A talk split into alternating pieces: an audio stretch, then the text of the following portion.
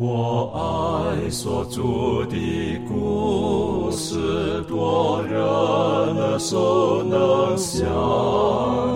如可如今人爱慕，语中静听心声，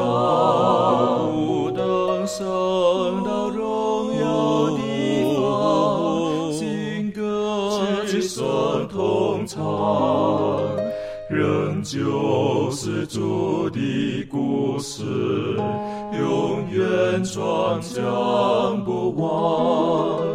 我很难说那故事，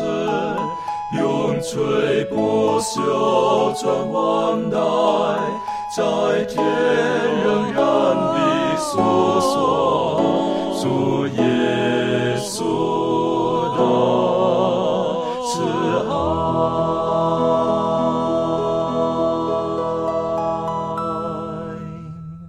欢迎来到安息日学，跟我们一起领受来自天上的福气。感谢主，今天是我们这一季度的第十二课的学习。我们这一季的大题目就是《生命记》与当中的现代真理，在《生命记》当中如何我们可以引用到我们今天的生活。那还记得我们上一次学习是在旧约五经、摩西五经之外的其他经卷当中呢，引用到了《生命记》。我们也晓得有的先知他们引用到的《生命记》。那今天呢，我们一起来看看在新约圣经的新约这一部分，跟旧约的关系如何，特别是跟《生命记》的关系到底如何。在进入今天学习的时候，我们恳求圣灵亲自帮助我们。我们一起低头，我们请周宇为我们做开始的祷告。我们在天上的父，感谢你，感谢你能与我们同在。你借着这呃安息日的时间，让我们一同来研究你的话语。嗯、你也借着今天的学课，让我们对这个《生命记》有一个再一次的学习和了解。求你能保守我们，呃，让我们每个人都有一颗谦卑的心，降服在你的面前。今天，让我们每一个侍奉在你面前的基督徒，都能愿意抓住那个应许，呃，与你重新建立关系，让我们每天都能回转来到你的面前。求主耶稣能看顾，借着今天的学习，让我们也能看到更多的真理和教训。求主与我们同在，祷告奉耶稣名求，阿门。阿门。在新约圣经当中最有名的，呃，应当就是耶稣基督他复活之后，然后再往以马五斯的路上，那两个门徒他们不明白为什么在耶路撒冷会发生这个事情，然后耶稣的基督呢亲自向他们解释，在路加福音的记录当中的说到，耶稣呢就从摩西还有众先知的书当中，反正指的关于自己的事情呢，向他们解明了。等于说，当我们基督徒在看圣经的时候，新旧约是完全分不开的。当我们看见新约当中耶稣基督来到的时候呢，再再就是验证旧约当中所说的事情。所以说，因此如果没有旧约的基础的话呢，我们不明白耶稣基督在新约当中一切的事情，甚至包括到世界的末了。所以，当我们从创世纪到启示录当中，我们觉得这个不是人所能写的一本书，而这是上帝的圣灵贯穿其中。那今天呢，我们就用一些时间，我们来看一看呢新约当中，哈、有哪些地方跟生命记有密切的关系。在我脑海里面立刻想到了，就是当耶稣基督他要出来工作的时候，在马太福音当中的说到了，呃，耶稣基督他受到圣灵带领，啊，他受洗之后呢，受到圣灵带领，然后他到了旷野，然后呢，在那里禁食四十天之后，仇敌魔鬼就来了。然后呢，他就跟耶稣基督有一个对话，或者我们称为叫做耶稣基督他碰到了试探。那呃，耶稣基督回答，呃，无论是假装的这个假扮的天使，还有魔鬼所说的话呢，啊、都是非常有力的。而我们晓得，大概都是从生命里出来的。这一段的学习复习是很重要的。我们请攀登带我们一起来学习。好，呃，刚刚主持人也说也也讲到了，就是说耶稣他在受洗之后呢，在传道之前呢，呃，圣灵他进入到旷野当中，在那里他他受了四十天的这个禁食，之后呢，这个撒旦就过来试探他，呃，一共试探了三次。当然，这个呃，在这个四部福音书当中，有些地方也记载了，应该是受探试探了三次。可能这四十天当中，可能也有其他地方受到了试探了，但是至少记载下来的话只有三次了。那这三次其实它在这个救恩的这个含义上面是很重要的。为什么这么说呢？我们很多时候我们会说这个，呃，就是耶稣他身为人的时候，他已经忍受了我们所有的试探，所以我们现今所受的试探他都懂。他才能够替我们做中保，但是很多人会讲了，说那我今天我抽烟，耶稣怎么可能他知道抽烟的痛苦吧？我戒烟的痛苦，他应该不清楚吧？很多人会用这样的说法，或者说我们现在的罪是曾经没有的，那可能耶稣他无法担当我的罪，有这样的一种说法。但事实上，在约翰一书的二章十六节，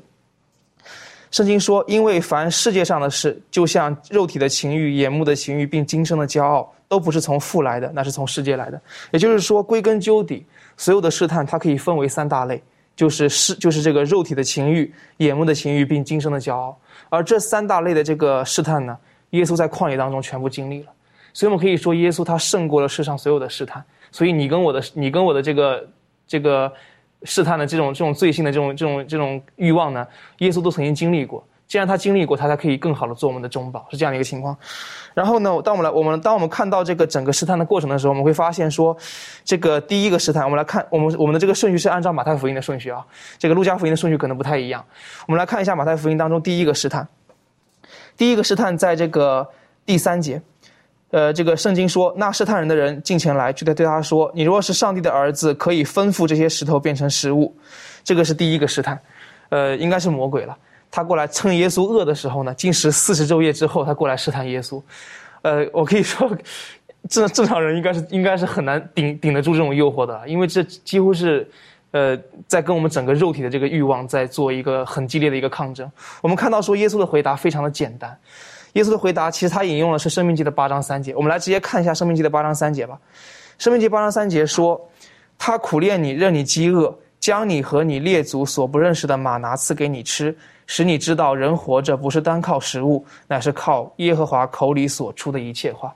所以，这个是耶稣的回答，只是用了一句经文，但是这句经文的力量却是莫大的。这句经文本身告诉我们说，人活着不是单靠食物，就是他不是不靠食物，也不是只靠食物，他需要食物。但是呢，除了食物之外，食物只是满足他肉体的需要而已，他还需要满足他属灵的需要。这个是人两方面的需要。所以，耶稣告诉我们说，这个。他是在强调说，人不仅仅只能只看自己肉体的需要了，因为撒旦是在试探他肉体的需要嘛。他说的是，我属灵方面也有需要，就是上帝的话语。而他现在就是用上帝的话语去反击撒旦。所以我们会发现说，很多时候我们讲说，这个耶稣这个境界很高啊，他在用这个圣经的话去去这个对抗试探。但他其实不仅仅只是用圣经的话而已，他是在倚靠圣经的话。这个含含义是不一样的。因为很多时候我们背经文，可能我们只是把这个经文背下来而已。我们没有真正的去懂得去用它，而耶稣在这边，他真的就是在教我们怎么去用圣经的话语。他其实不仅仅是在打撒旦，在攻击撒旦而已，他也在攻击自己肉体的欲望，这是很了不起的一个过程。然后第二个试炼呢，在这个呃第五节，圣经说。摩西就呃不不，魔鬼就带他进了圣城，叫他站在殿顶上，对他说：“你若是上帝的儿子，就可以跳下去，因为经上记着说，主要为你吩咐他的使者，用手托着你，免得你的脚碰在石头上。”我们会发现到第二个试探的时候呢，撒旦本身也学聪明了，他开始用上帝的话来来诱惑这个耶稣基督。然后，所以我们会发现说，其实魔鬼他的这个他的这个步伐是很是很诡异的，是很是很。难缠的，可以这样理解了。所以他有有时候他不会，就是，呃，就像这个有次刀哥牧师正道时候，他也这样说：说撒旦有时候会幻化成光明的天使来欺骗你，他可能不是用他本来的面目来欺骗你。很多时候他用这个方法来欺骗我们的时候，我们会被我们会容易被受骗。但是我们会发发现说，基督他没有受骗了，基督他用了他第二用了生命记第二个经文，这个经文在六章十六节。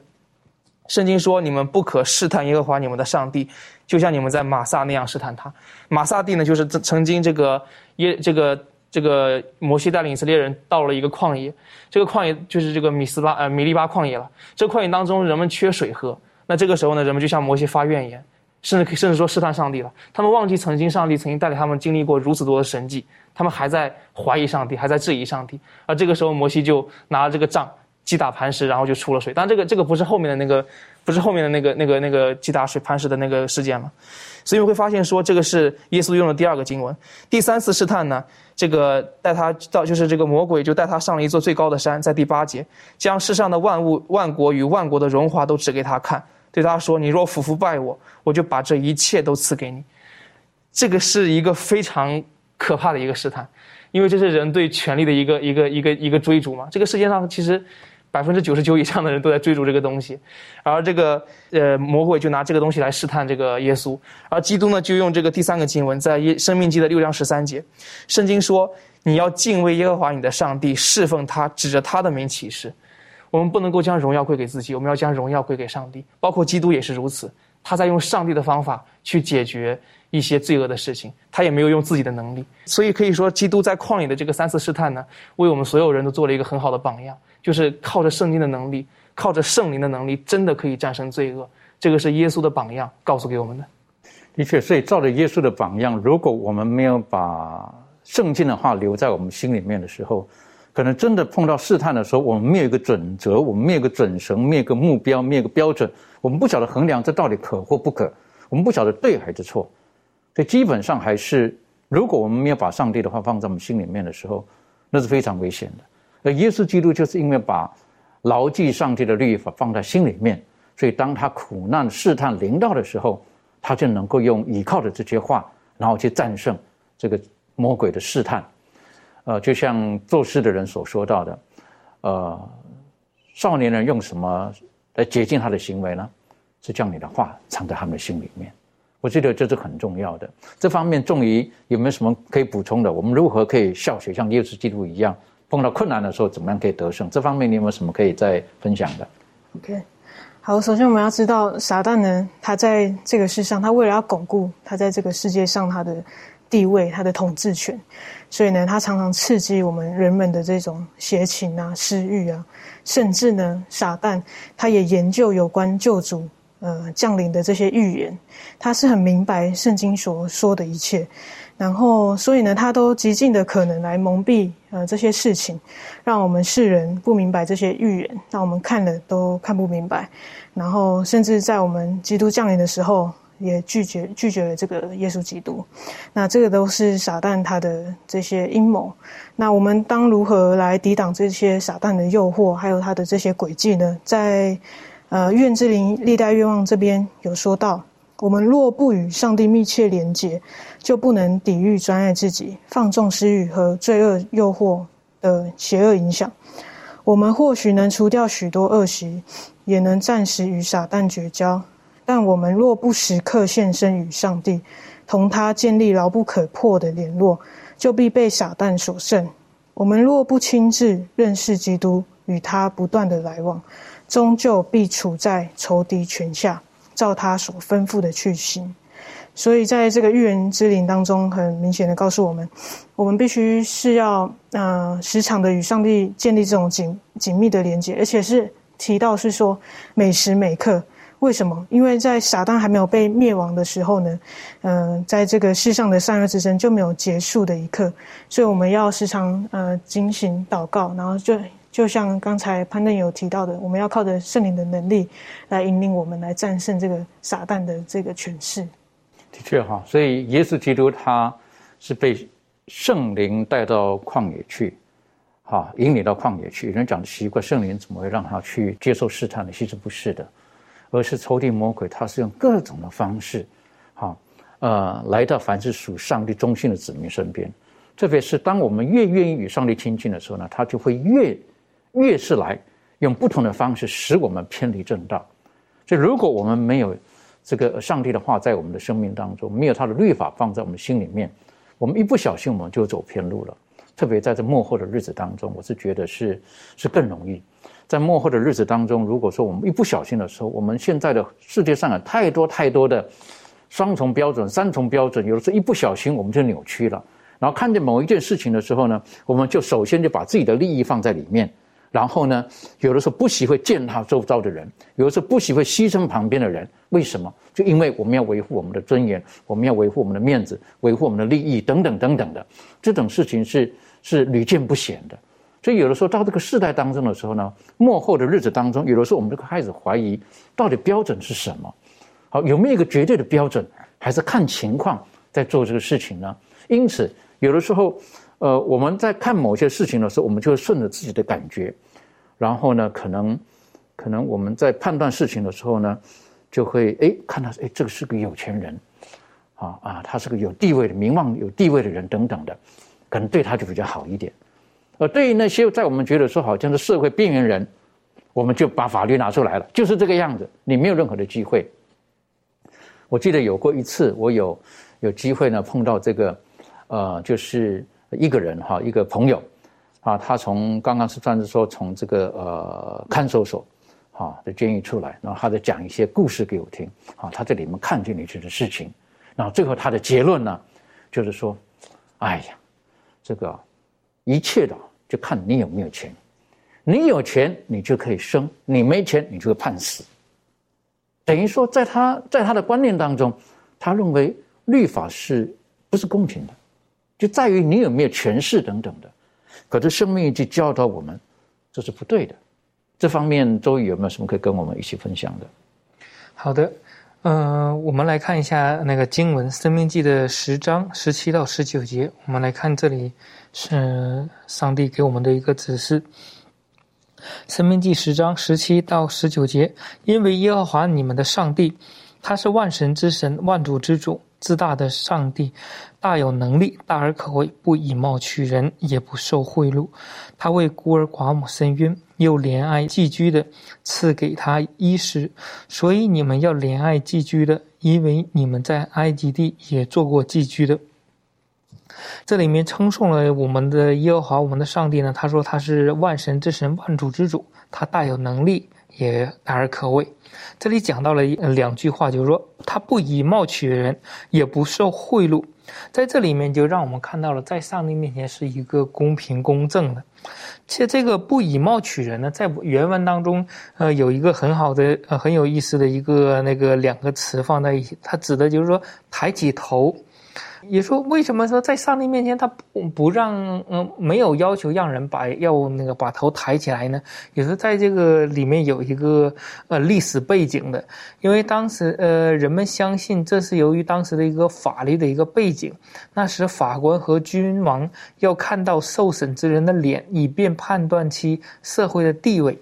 他到底是重要的人物呢，还是呃是平头百姓呢，还是呃一个乞丐呢？也就是说，当时的人的法律呢，他是看人的脸来判断的，你到底是怎么样？那么法律对你需要轻一点呢，还是重一点呢？还是公平一点，还是怎么样？所以说，当他们去看到原告和被告的时候，他们就会有这样的一个一个判断和选择。但是在这里面，让让我们看到了，他说，上帝呢，他不会这样。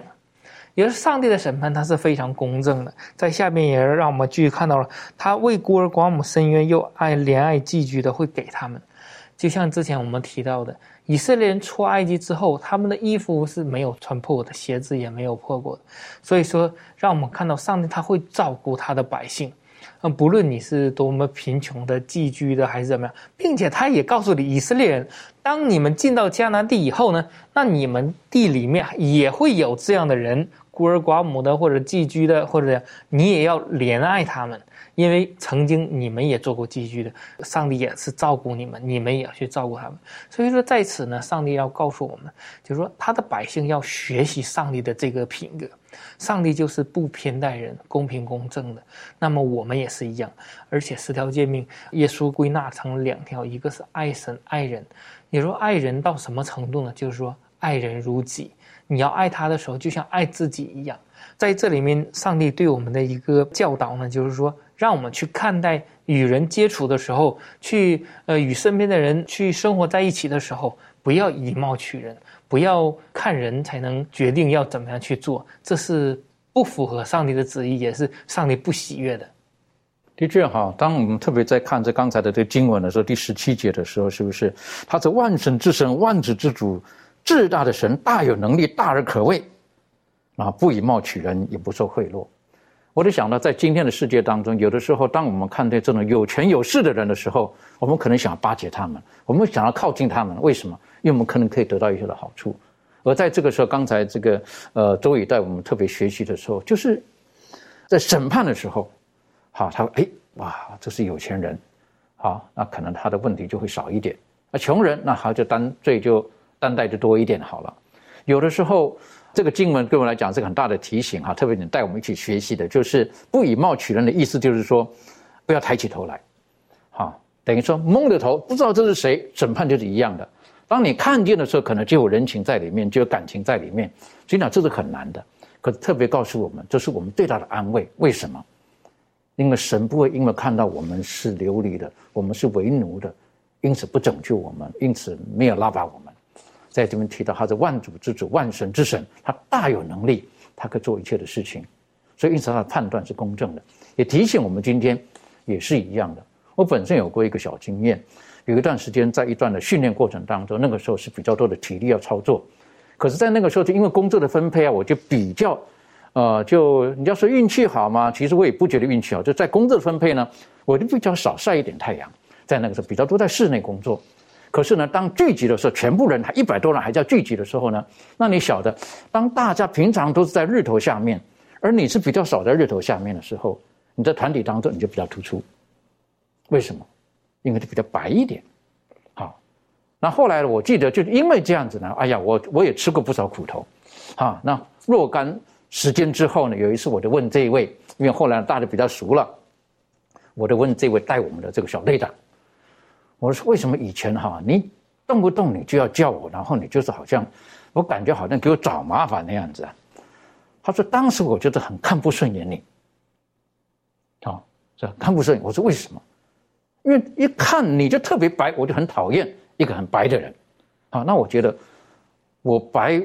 或者我黑，我我我是被分配到不晒太阳的地方，这个不是我的选择嘛，是不是？可是有的时候我们会有我们的情绪，有我们的感受，我们的判断一些事情，然后我们的喜好等等就这样呈现出来的。实际上这不是圣经的教导，在旧约当中已经提醒以色列人不可以这么做，而在新约的声音当中多次提醒我们。不要这个样子，耶稣没有这个样子，使徒们也提醒我们不可以这个样子。这方面是不是可以请庭轩带我们一起来学习？好，那我们可以来从几个经文里面来看这个，特别是在《生命记》的第十章十七节里面有提到不以貌取人这个内容。那第一个经文呢，是在《使徒行传》十章三十四节，圣经就说。彼得就开口说：“我真看出上帝是不偏待人。”然后另外一处经文呢，是在罗马书罗马书的第二章第十一节。罗马书第二章第十一节，圣经说：“因为上帝不偏待人。”然后在第十一节前头呢，我们从第九节这边开始看起，圣经说。将患难困苦加给一切作恶的人，先是犹太人，后是希利尼人；却将荣耀、尊贵、平安加给一切行善的人，先是犹太人，后是希利尼人。所以第十一节圣经说：“因为上帝不偏待人。”然后在一处经文呢，是在以佛所书第六章第九节。以佛所书第六章第九节，圣经说。你们做主人的待仆人也是一理，不要威吓他们，因为知道他们和你们同有一位主在天上，他并不偏待人。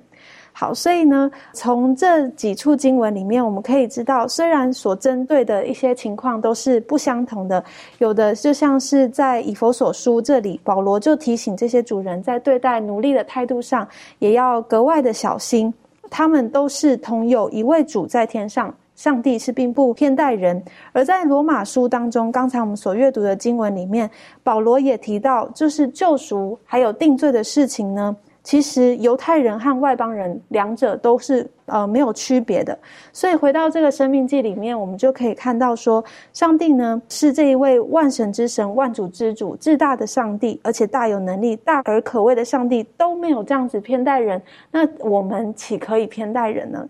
所以，我想在这边罗马书保罗对这个真理的应用，其实也让我们看见这个耶稣基督在他的生活当中，甚至福音的启示里面都提起，不管我们的地位如何，在基督耶稣里，他所给予每个人救赎的恩典都是一样的。然后，就像这个日头照好人也照歹人，呃，是一样的道理。所以，我们其实都是处在同一个层面上，我们是都是堕落的人，而我们也接受同样的福气。的确很重要的哈，所以耶稣基督他在十字架上他的牺牲是为全人类，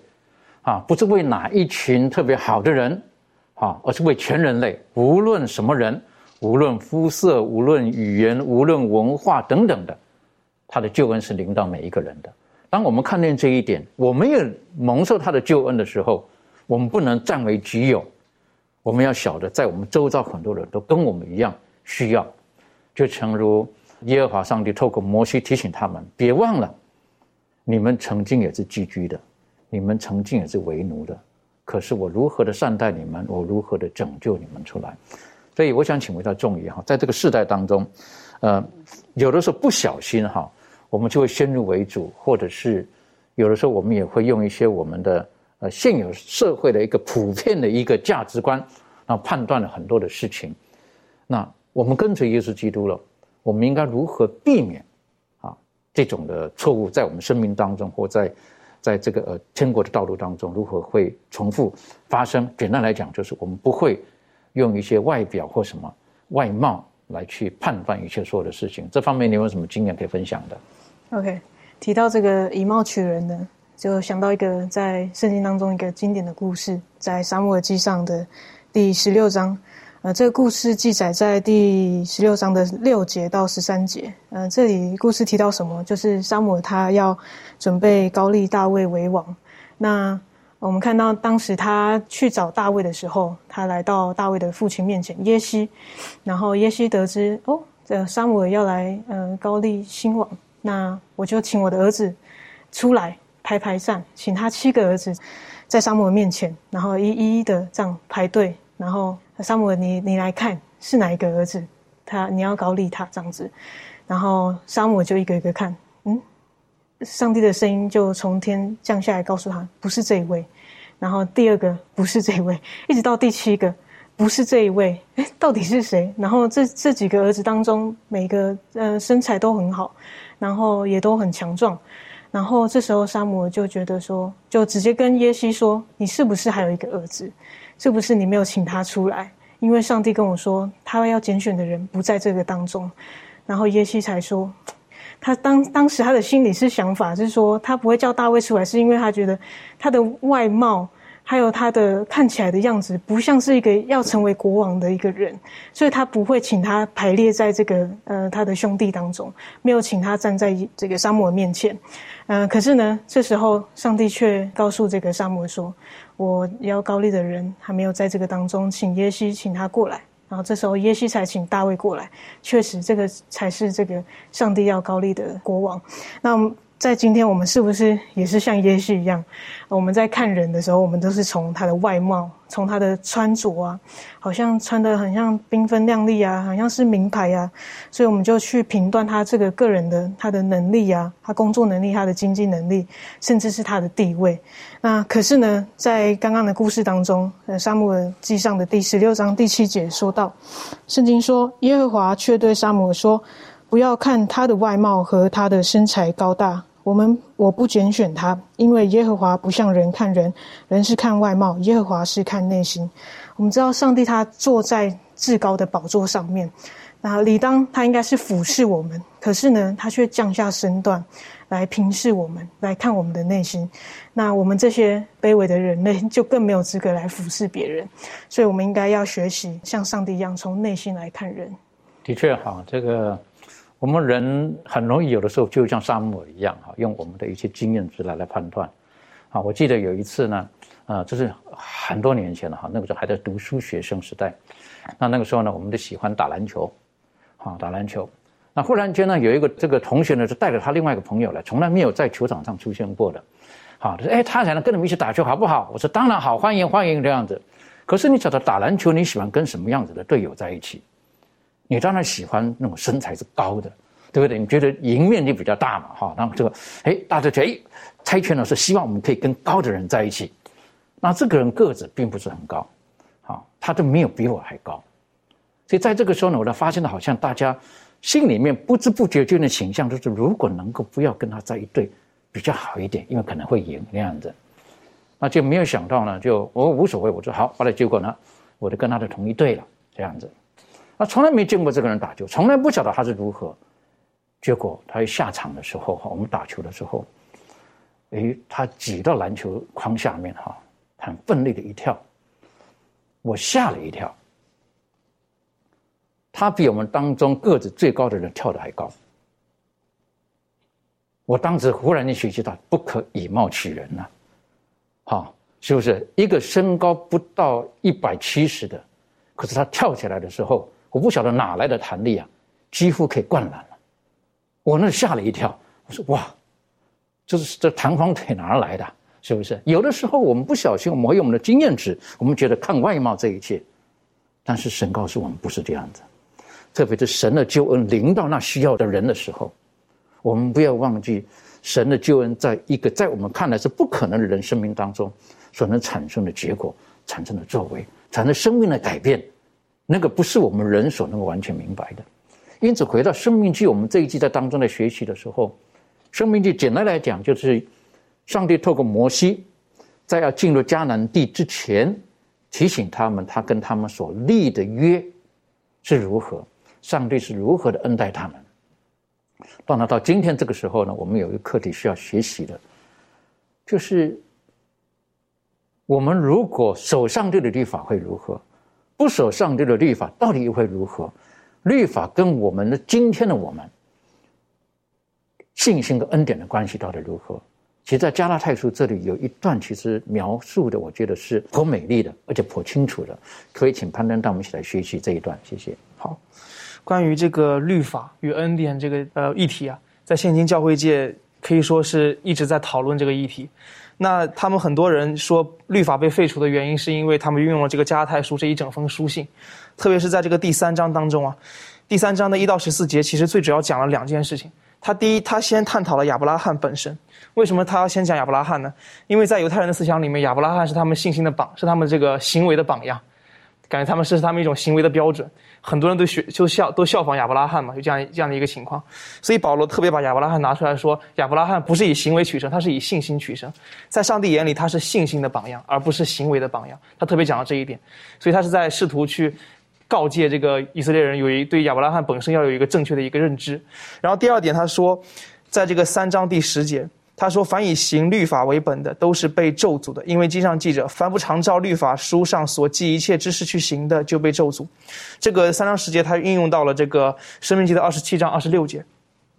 他引用到了这个生命记的一个经文。那这边所讲是什么呢？他说：“凡以行律法为本的，都是被咒诅的。”意思就是说，那些想要靠律法得救的，就想要靠自己的行为得救的，都是被咒诅的。为什么被咒诅呢？因为他他讲了一个很重要的一个标准，他说你要照着全部的律法去行，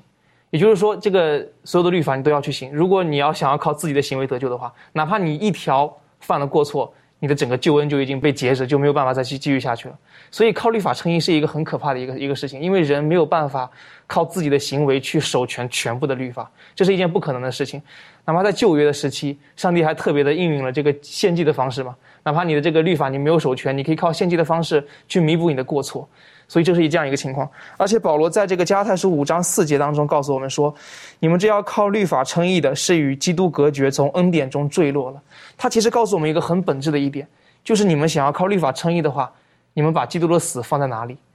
也就是说，如果我们真的有一天我们我们可以靠自己的行为去得救了，基督压根就不需要死了呀，就根本不需要恩典存在了呀。这个是保罗一直在去询问这个加太人和这个犹太人的这样一个情况，所以这个是我们现今需要去思考的一点。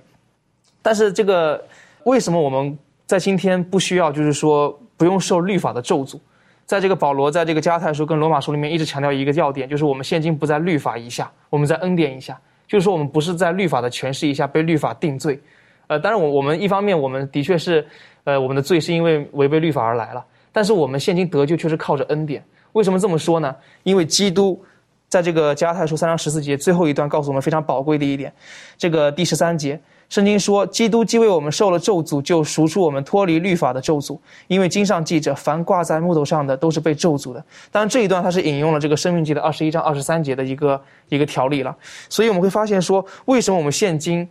有着有着恩典的盼望？因为基督他在十字架上替我们顶受了这个律法的咒诅，使我们现今我们。哪怕我们违背违背了律法，我们还有机会靠恩典得救。所以我们会发现说，其实真的去研究因信称义跟靠律法称义的话，靠这个行为称义的话呢，我们会发现这两条路是一条截然不同的路。那为什么我们现今一直在强调说靠律法称义不对，靠律法称义不对，一直在强调这一点呢？因为很多时候，哪怕我们现今我们都知道说因信称义很对的那些人呢，我们也很容易去走靠律法称义的道路。就比如说在我们新兴教会里面，有时候可能会有一个现象存在，就是我们会比较对比彼此的行为了。比如说你今天你没有来教会，我来教会了，所以我的行为比你好，我我就我能够得救，你不能够得救。这种比较的存在，就是一种律法主义的一种显现，一种行为主义的显现。所以基督一直在警戒我们说，你们千万不要走律法主义的道路，因为律法主义的道路最终的结果就是像法利赛人那样，他们整整个只是守住了律法的表象，而律法的实质压根就没有关注，这样有这样的一个现象存在。而且，但现今也有一些人啊，就是特别想要讲一点，就是现今也有些人他们会引用加太书五章十四节。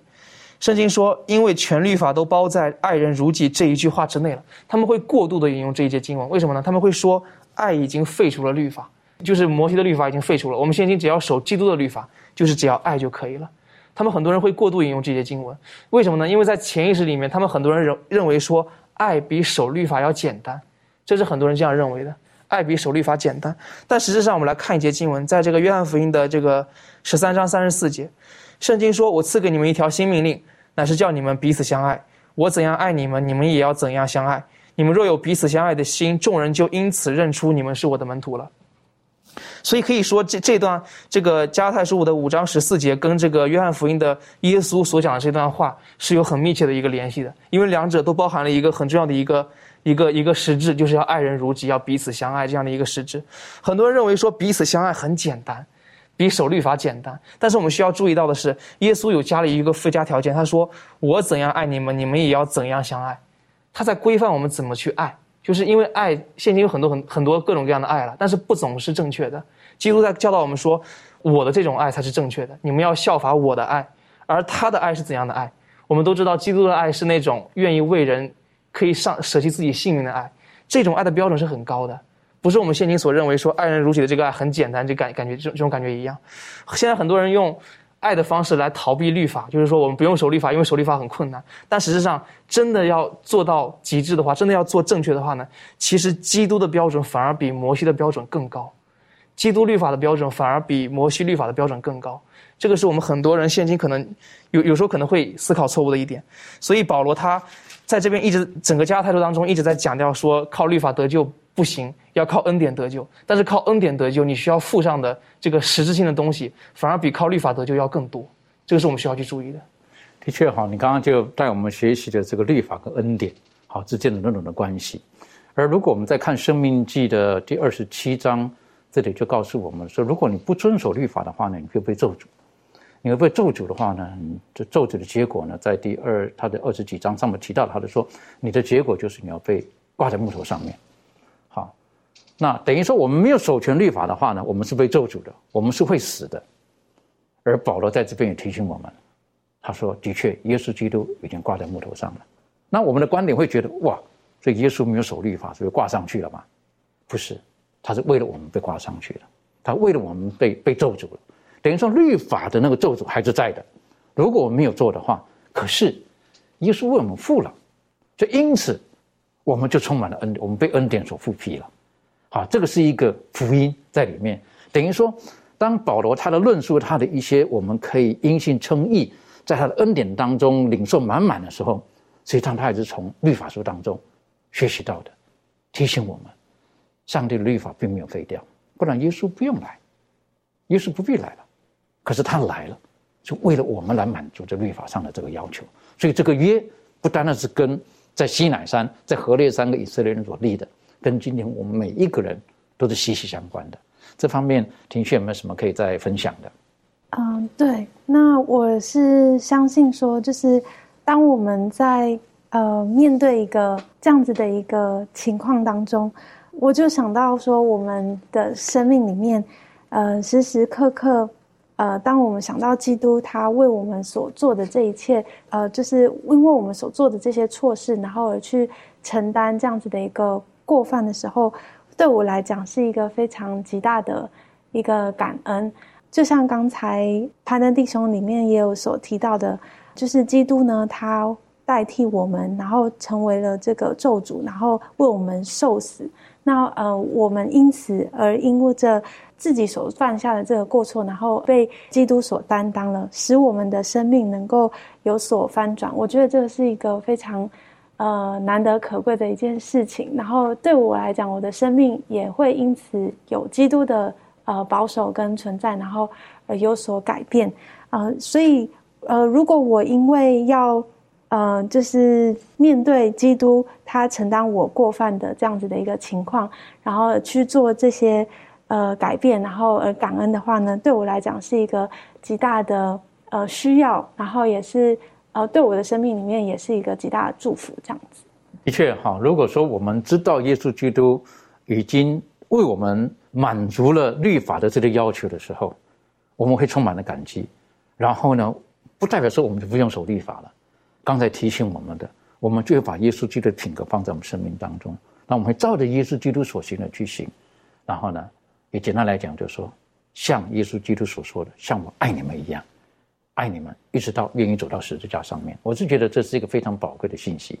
那如果我们再回头再看这个生命记的时候呢，我们就发现到，呃，上帝透过摩西一直在提醒他们，很多事你们不可以做，很多事你们做的时候你们会受到咒诅，等等等等等等的。然后呢，再一次的在生命记当中呢，提醒他们在在河烈山、在西乃山等等当中所经验的一些的事情。然后在这个地方，其实。在新约当中呢，有不少人就引用到，当时耶和华上帝透过摩西来对百姓说话的，就是有一位先知，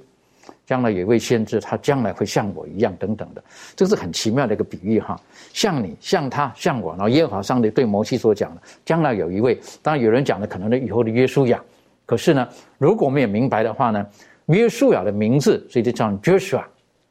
实际上就是到新约的时候呢，跟耶稣是同一个字的。就是将他的百姓从罪恶里救出来的。这方面，周瑜有没有什么带我们更深入的学习？好的，你说在这个新约当中呢，在这个呃彼得以及这个斯提凡的他们这个讲道以及斯提凡最后的那个宣言的时候呢，他都有提引用了旧旧约的生命记。我们来看一下《使徒行传》的第三章的第二十二节。这里是呃，这里说到说，摩西曾说，主上帝要从你们兄弟中间给你们兴起一位先知像我，凡他向你们所说的，你们都要听从。然后第十字经论第七章三十七节，这里讲到。那曾对以色列人说：“上帝要从你们弟兄中间给你们兴起一位先知，像我的，就是这位摩西。”也就是他们引用的呢是《生命记》的十八章的呃这里面的内容。我们来看《生命记》十八章的十五到十九节，这里讲到说：“耶和华你的上帝要从你们弟兄当中间兴起。”呃，一位先知像我，你们要听从他，正如你在河烈山大会的日子，呃，求耶和华你上帝一切的话，求你不再叫我听见耶和华我上帝的声音，也不再叫我看见这大火，免得我死亡。呃，耶和华就对我说，他们所说的是，我必在他们弟兄中间，呃，给他们兴起一位先知像你，呃，我要将当说的话传给他，他要将我一切的所吩咐的都传给他们。这里面我们看到，嗯，在新约当当中，有很多人在去呃讲到的时候，或者说在去回忆呃旧约当中以及以色列历史的时候，都会呃呃引用一些他们的话。但是这里面引用这这一句话的时候，让我们看到了，嗯，因为这里面讲到了，就是说兴起一位先知像这个摩西的时候，这个就是预指的耶稣基督。因为在这个呃这里面，让我们可以看到，尤其第十八节，他说，呃，将来呢，上帝要将这个话呢传给这个他，就是传给耶稣，而且这个耶稣要将上帝的一切的吩咐呢，都要传给所有要听见的人。所以说，在这里面，呃，上帝也亲口说的，他说，将来那个先知会像你，而也说，当我们读这个十五到第十九节里头，就讲到了一件事，就是说，这个百姓就不愿意去。看上帝也不愿意看那个火，因为他们很惧怕，甚至他们感觉到摩西与上帝接触久了之后，摩西的脸都是发光的，他们是受不了。所以说，他们希望说什么？上帝，你不要直接跟我们讲话，你要跟摩西讲，然后摩西再跟我们讲，这样我们还能比较舒服一点。嗯，要不然我们真的是要死了，他那种感觉。所以说，这个摩西在上帝和这个以色列人中间作为了一个中间人，给他们带球嘛，然后传那个上帝。的旨意吗？这样的一个身份。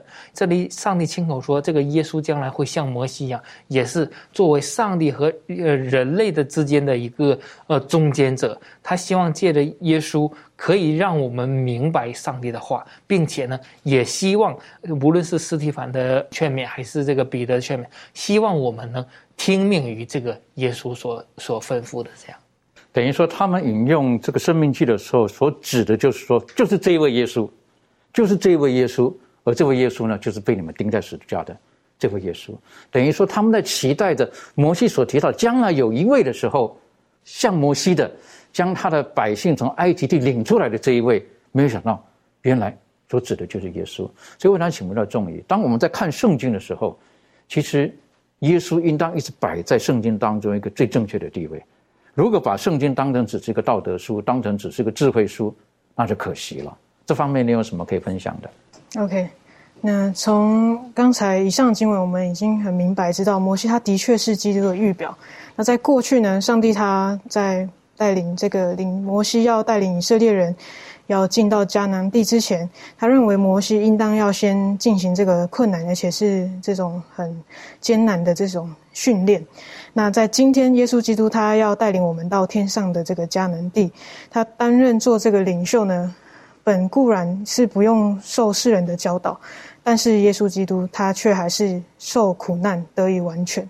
而且在圣经上也说到，他自己既然被试探而受苦，就能搭救被试探的人。所以呢，我们可以看到耶稣，他不仅像摩西一样，甚至是超越他，因为只有耶稣，他才能让我们有生命，呃，让我们的生命有翻转的机会，而且也只有他，才能让我们脱离这个罪恶的世界。那在整本圣经当中，我们从无论是从旧约一直到新约当中，从他的到来、他的死亡，一直到他的复活，还有他的复临，这些预言还有这些应验呢，我们可以看到完完全全都是指向着耶稣基督。所以今天，当我们透过呃不断的圣经的研究，我们就可以发现，唯有耶稣，他才是我们生命的泉源，而且这个生命之水是要赐给每一个干渴之人的属灵生命。的确哈，所以如果我们从看创世纪的时候看到耶稣，看出埃及记的时候看到耶稣，看在看这个呃民数记的时候、立位记的时候、生命记的时候，在新约的时候，在诗篇的时候，在智慧书的时候，一直到新约，以至于到启示录。每一种书卷当中，其实我们都应该把耶稣基督放在其中，我们才可以得到最多的祝福。在新约当中的呃希伯来书，当然有人争议说这到底作者是谁？今天我们不是讨论这个。而希伯来书当中呢，其实也有一些，它是引用的，是跟这个生命记有关系的，而且也是提醒今天我们应当如何正确的对待弟兄的。可不可以请攀登到我们一起学习？好，我们来一起看一下。我们一起来读一下，在这个希伯来书十章二十八到三十一节，圣经说：“人干犯摩西的律法，凭两三个见证人尚且不得连续而死，何况人践踏上帝的儿子，将那使他成圣之约的血当作平常，又亵慢施恩的圣灵。你们想，他要受的刑罚该怎样加重呢？因为我们知道，谁说深渊在我，我必报应；又说主要审判他的百姓，落在永生上帝的手里，真是可怕的。”刚刚我们看到了这个希伯来书十章这段经文，当然这段经文当中它有一个对比了。他前面讲到说人干犯摩西的律法，呃，哪怕有一些见证人他们见证了，但是仍然不得连续。更何况他有一个对比，对比到说如果一个人他明明知道上帝的恩典，他却把上帝这个儿子的血当作平常，甚至还把这个上帝成圣之约这个伟大的这个圣约看作平常，甚至还把这个还亵慢上帝的圣灵。就是你明明知道这些东西，你却仍然去干犯，那这个人的刑罚是非常非常重的。所以，我们现今我们都知道一个标准，就是你知道的越多，你的责任就越重。基督徒的标准跟平常世界上一般人的标准是不一样的。可能一般人他只要达到这样的一个一个条件，达到这样的一个等级，可能就已经可以得救了。但基督徒对基督徒来说，上帝给基督徒的这个启示，既然是更多的话呢，你就必须要做到更多。比如说，你要向别人传福音，这个是我们基督徒特有的一个使命。如果我们做不到的话呢？可能我们也会承受上帝的愤怒，而且这样的一个愤怒，这样的一个审判，将是之前的这个审判当中，就是跟之前的审判是完全不一样的。为什么呢？因为我们来看，特别是第三位天使的信息，在这个启示录十四章九节当中告诉我们说，又有第三位天使接着他们大声说：“若有人拜兽和兽像，在额上或在手上受了印记，这人也必喝上帝大怒的酒。此酒真在上帝愤怒的杯中，纯一不杂。他要在圣天使和羔羊面前，在火与硫磺之中受痛苦。”这其实是有一个对比。我们知道说，在旧约当中，上帝曾经做过很多次的审判，啊，这个在这个旧约当中有对索多玛和俄摩拉的审判，有很多次的审判在。但是我们要知道的是，这个跟启示录当中在最后的审判是不一样的。为什么呢？因为上帝之前的审判它是有怜悯在里面的，他会先给你一个时期，然后之后他才会降下这个刑罚在里面。但到最后的时候呢，启示录当中告诉我们，上帝最终的审判是没有一丝一毫的容忍在里面的，因为恩典之门那个时候已经关闭了，你已经做了一个错误的选择，你就必须要为此受上刑罚。所以在这个七灾当中，也向我们揭示了一点点，在这个启示录十五章一节关于七灾的一个启示。我又看见在天上有异象，大而且奇，就是七位天使掌管末了的七灾，因为上帝的大怒在这七灾中发尽了。我们很难想象说上帝的愤怒会在这七个灾难当中发尽是怎样的一个情况，有时候很难想象了。当然，我们相信说这七灾对应的是那些只有那些不能得救的那些人，就是那些抛弃上帝的那些人，他们才会呃受这七灾。所以我们可以想象说，当我们最后啊，我们这些人。我们明明知道这么多的真理，却在最后的时刻 选择了一个错误的一个道路的话，我们所要面临的上帝是一个没有容忍的、一个没有怜悯的、一位只有怒气的一个上帝，很难想象这样的一个上帝会有多么的，他的刑罚会多么的严重。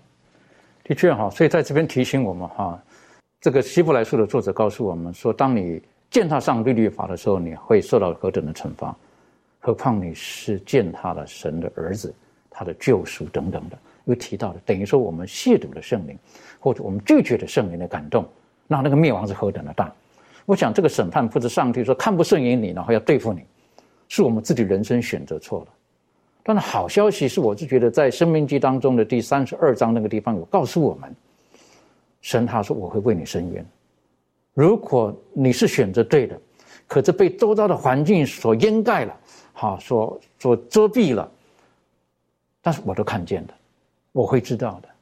好，我是觉得对我们来讲，这是一个很大的一个福音，好，很大的好消息。这方面，庭轩有没有什么可以再多帮我们分享的？嗯，对，呃，就呃，接续刚才攀登弟兄他所提到的，就是虽然呢，在这个因为这群百姓因为背道而不忠，然后呃接受上帝的这个审判的内容，但是。来到了这个第三十六节的时候，我们可以看见神他的连续在里面呢。这边就提到说，在生命记的第三十二章三十六节，圣经说：“耶和华见他百姓毫无能力，无论困住的、自由的都没有剩下，就必为他们伸冤，为他的仆人后悔。”那我们再看一处经文，呃，是在这个罗马书的第八章第一节，圣经说。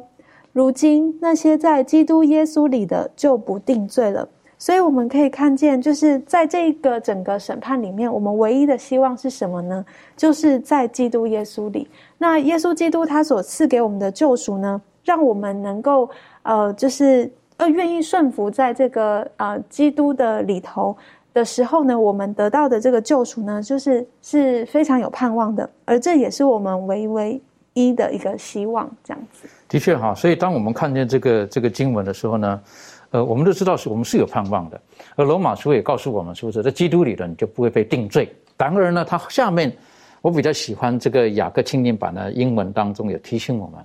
好，这个就是那些靠着圣灵而行事的，而不是靠肉体而行事的人，他若在基督里面，他就不不不被定罪了。为什么？因为耶稣基督已经为我们付上了这一切的代价。我们刚才之前的学习也知道。耶稣基督他为我们而被挂在木头上了。那今天我们可以从新约当中，我们可以学习到小的新约当中很多的作者，包括耶稣基督本身，他都很多时候都会带领我们重新回到生命记当中去做更深刻的学习。那今天我们时间还剩下一点，我想请问一下周宇，像今天的学习当中，你可以帮我们做一个小小的总结。好的，你说我们刚刚有读经文以及大家的分享，让我们看到新约当中很多的作者，他们都呃引用到旧约，呃也由此可见呢，他这些作者呢从来都没有对旧约的经卷的真实性以及权威性提出过任何的质疑。这一点呢，就是与现代的许多的圣经的研究的学者呢是大不相同的。也说由此可见，呃，既然那些新约的作者他们是对旧约是没有怀疑的，这一点也让。我们从中也能学习到，那么旧约的圣经也是值得学习的。第二点呢，也说他们之所以会引用旧约呢，是因为他们所要讲的观点呢是。有旧约的一个支持的，另外一个呢，就是说旧约，呃，尤其是这个他们引用的是《生命记》，说明在这里面所讲的内容呢也是非常重要的，以致让他们有有根有据的引引用过来，并且也分享出其他的层面的信息，让我们可以知道。所以说，在这里面让我们看到了，呃，《生命记》是非常重要的一卷书，让我们可以从中得到更多的教训。的确哈，我们就从新约当中，我们看到他们很多引用旧约，包括从创世纪，包括讲到了洪水，包括讲到了亚伯拉罕，讲到以色列人的历史等等等等的，在在新约圣经当中，他们都不否定旧约的。所以在今天，当我们在研究圣经的时候，有的时候我们要很小心。有的人讲着啊，旧约其实以前都弄得过去了，好，他们特别想要抹灭掉旧约当中很多的律法那一块，其实不是的。如果耶稣基督来不是因为旧约的律法，不是因为始祖犯罪干犯了律法，他不必来的。如果旧约已经废掉了，但是没有，一直到今天，我们晓得整本圣经告诉我们，圣经的作者就是神，他贯穿整个圣经。而我们今天学习到的，我觉得最宝贝的就是，啊，整本圣经告诉我们，耶稣基督他要来救我们，他创造了我们，他也愿意救赎我们，他的恩典会临到我们每一个人身上。今天。若是我们受了委屈，也给我们美好的应许，他会为我们伸冤。愿神帮助我们，我们一起低头做祷告。父上帝帮助我们在今天的学习当中，呃，我们可以有个更清楚的概念：整本圣经是您赐给我们的宝典，是你赐给我们在这个末后的日子当中，可以在黑暗的世界当中，呃，可以找到出路的一个明灯，帮助我们，让我们知道。呃，我们研究就业的时候，呃，不单单是看到您在律法当中在在的希望跟人建立的关系，更重要的是从你的律法当中看到你的本质，看到你的本性，因为你希望我们可以在你的律法当中得到祝福，可以得到最美好的祝福，帮助我们，让我们在这幕后的日子当中，我们相信您在书上所写的一切都是对我们有益处的。让我们能够学习耶稣，面对一切困难的时候，能够引用圣经当中的话语，成为我们的手中的剑，可以抵挡那仇敌的各种的试探、各种的攻击，也让我们知道耶稣基督在十字架上已经为我们成就了一切，以至于当我们仰望的时候，我们就是有盼望的一群，更帮助我们，让我们知道，纵使我们晓得现在审判在开始、在进行的时候。我们在神的面前，因着耶稣基督，我们是有盼望的一群，帮助我们，让我们能够无论在顺境逆境，都能够从主的话语当中得到方向，得到安慰。愿我们能够天天仰望耶稣基督，直到他再来的时候。谢谢主爱我们，祷告着奉靠耶稣基督的名求，阿门。